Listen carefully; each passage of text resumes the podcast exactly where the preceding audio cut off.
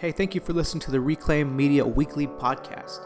To stay up to date with all of our blogs, our podcasts, and our YouTube videos, you can subscribe on our website, reclaim.media. Now enjoy this message.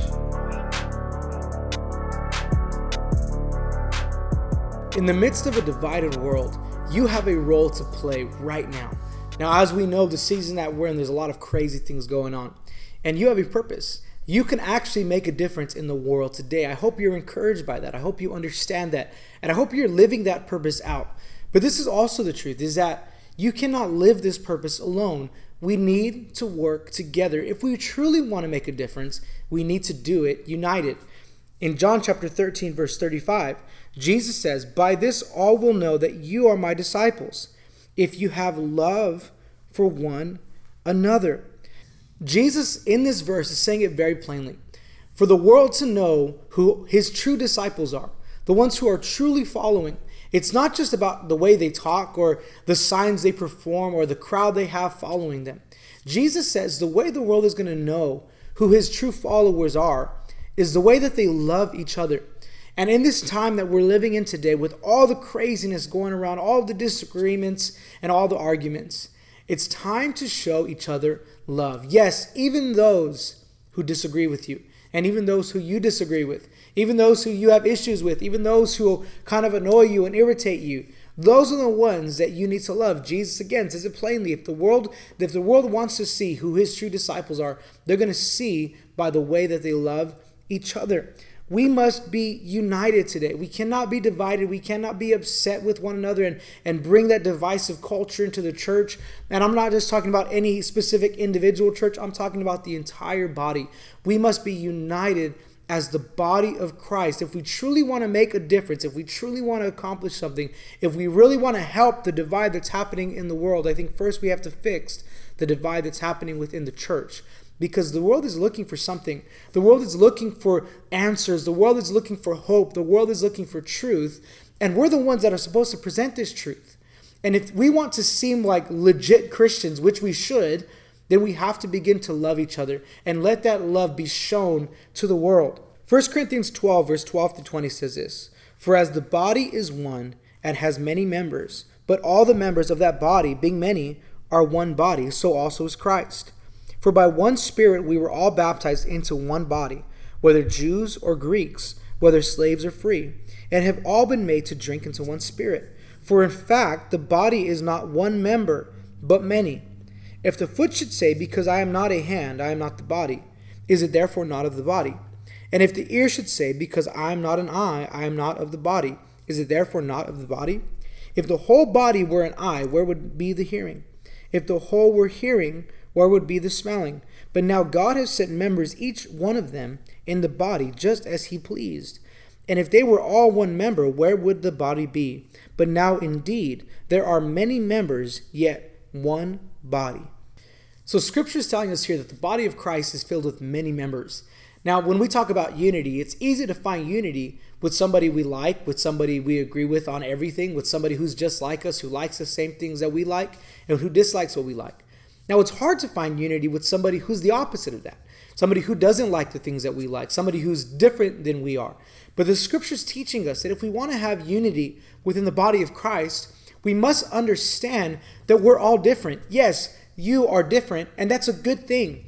It's good that you have a different personality. It's a good thing that we have different giftings and different likes and dislikes because these things bring challenge, but it's a good kind of challenge where we challenge each other to think differently, to act differently, to try new things, and to look at each other in a new light, in a new perspective where we can see the giftings and the blessing of those around us, even if they are different than we are. So, if we want to be united as the body of Christ, we understand that we are many members in one body with different giftings, different personalities. Now, the, the important thing is this is that although we are different, we have one common goal. And with that one common goal, we build one common culture, which is heavenly culture, because our goal is heavenly. Our goal is not of the world, it's a heavenly goal. So we can all be different with all with all different personalities, with all different giftings. We can all be different people, but we must have one goal. The goal is to build the kingdom of God. And you cannot do this by yourself. Again, if we're talking about the world today, we're talking about all that's going on and the world looking for hope. If we truly want to make a difference, we have to see the importance of everybody else around us. In 1 Corinthians 12, verse 21 through 27, it will continue that. It says, And the eye cannot say to the hand, I have no need of you, nor again the head to the feet, I have no need of you. No, much rather, those members of the body which seem to be weaker are necessary. And those members of the body which think to be less honorable, on these we bestow greater honor. And our unpresentable parts have greater modesty, but our presentable parts have no need. But God composed the body, having, having given greater honor to that part which lacks it, that there should be no schism in the body, but that the members should have the same care for one another.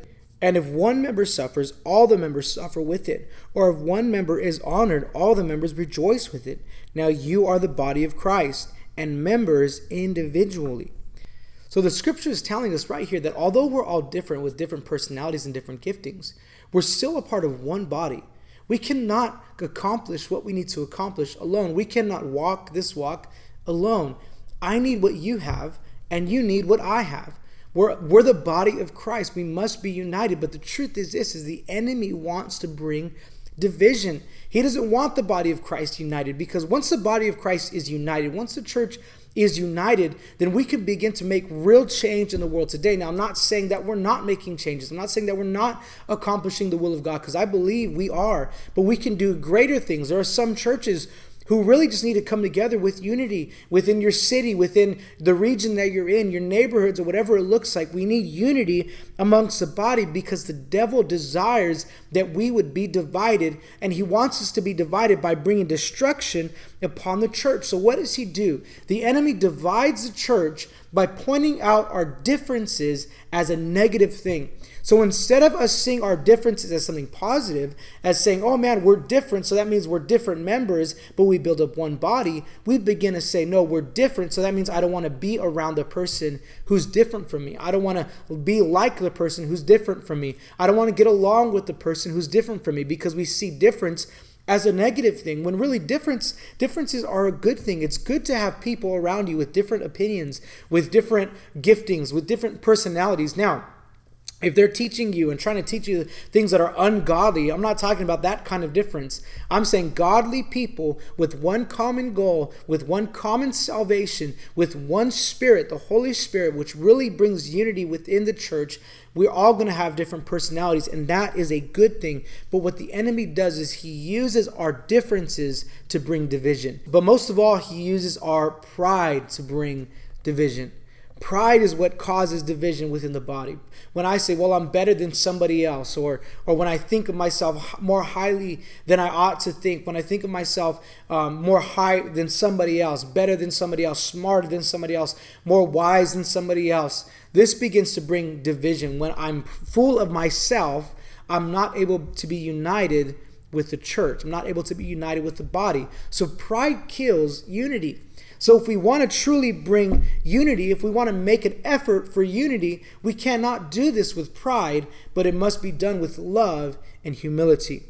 Ephesians chapter 4, verse 3 and 6 says, I therefore, the prisoner of the Lord, beseech you to walk worthy of the calling which you were called, with all lowliness and gentleness, with long suffering, bearing with one another in love, endeavoring to keep the unity of the Spirit in the bond of peace. There is one body and one Spirit, and just as you were called in one hope of your calling, one Lord, one faith, one baptism, one God and Father of all, who is above all and through all and in you all. The scripture is calling us to be peacemakers, to fight for unity, to, to quit with the quarreling and the bitterness and all the bickering and the arguments and just bring unity within the church. When's the last time, instead of trying to make a point, you try to make peace with somebody? When's the last time you, instead of arguing with somebody about something you don't like about them or, or you dislike about their beliefs or where they stand on certain things, when's the last time you just try to love somebody and just try to bring peace amongst the church? This is what we're called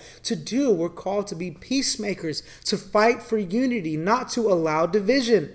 Hebrews 12, verse 14 says, Pursue peace with all people and holiness, without which no one will see the Lord. See, unity doesn't just happen. It's not just a natural thing that comes about because we're all humans, we're all flawed, and we're all different.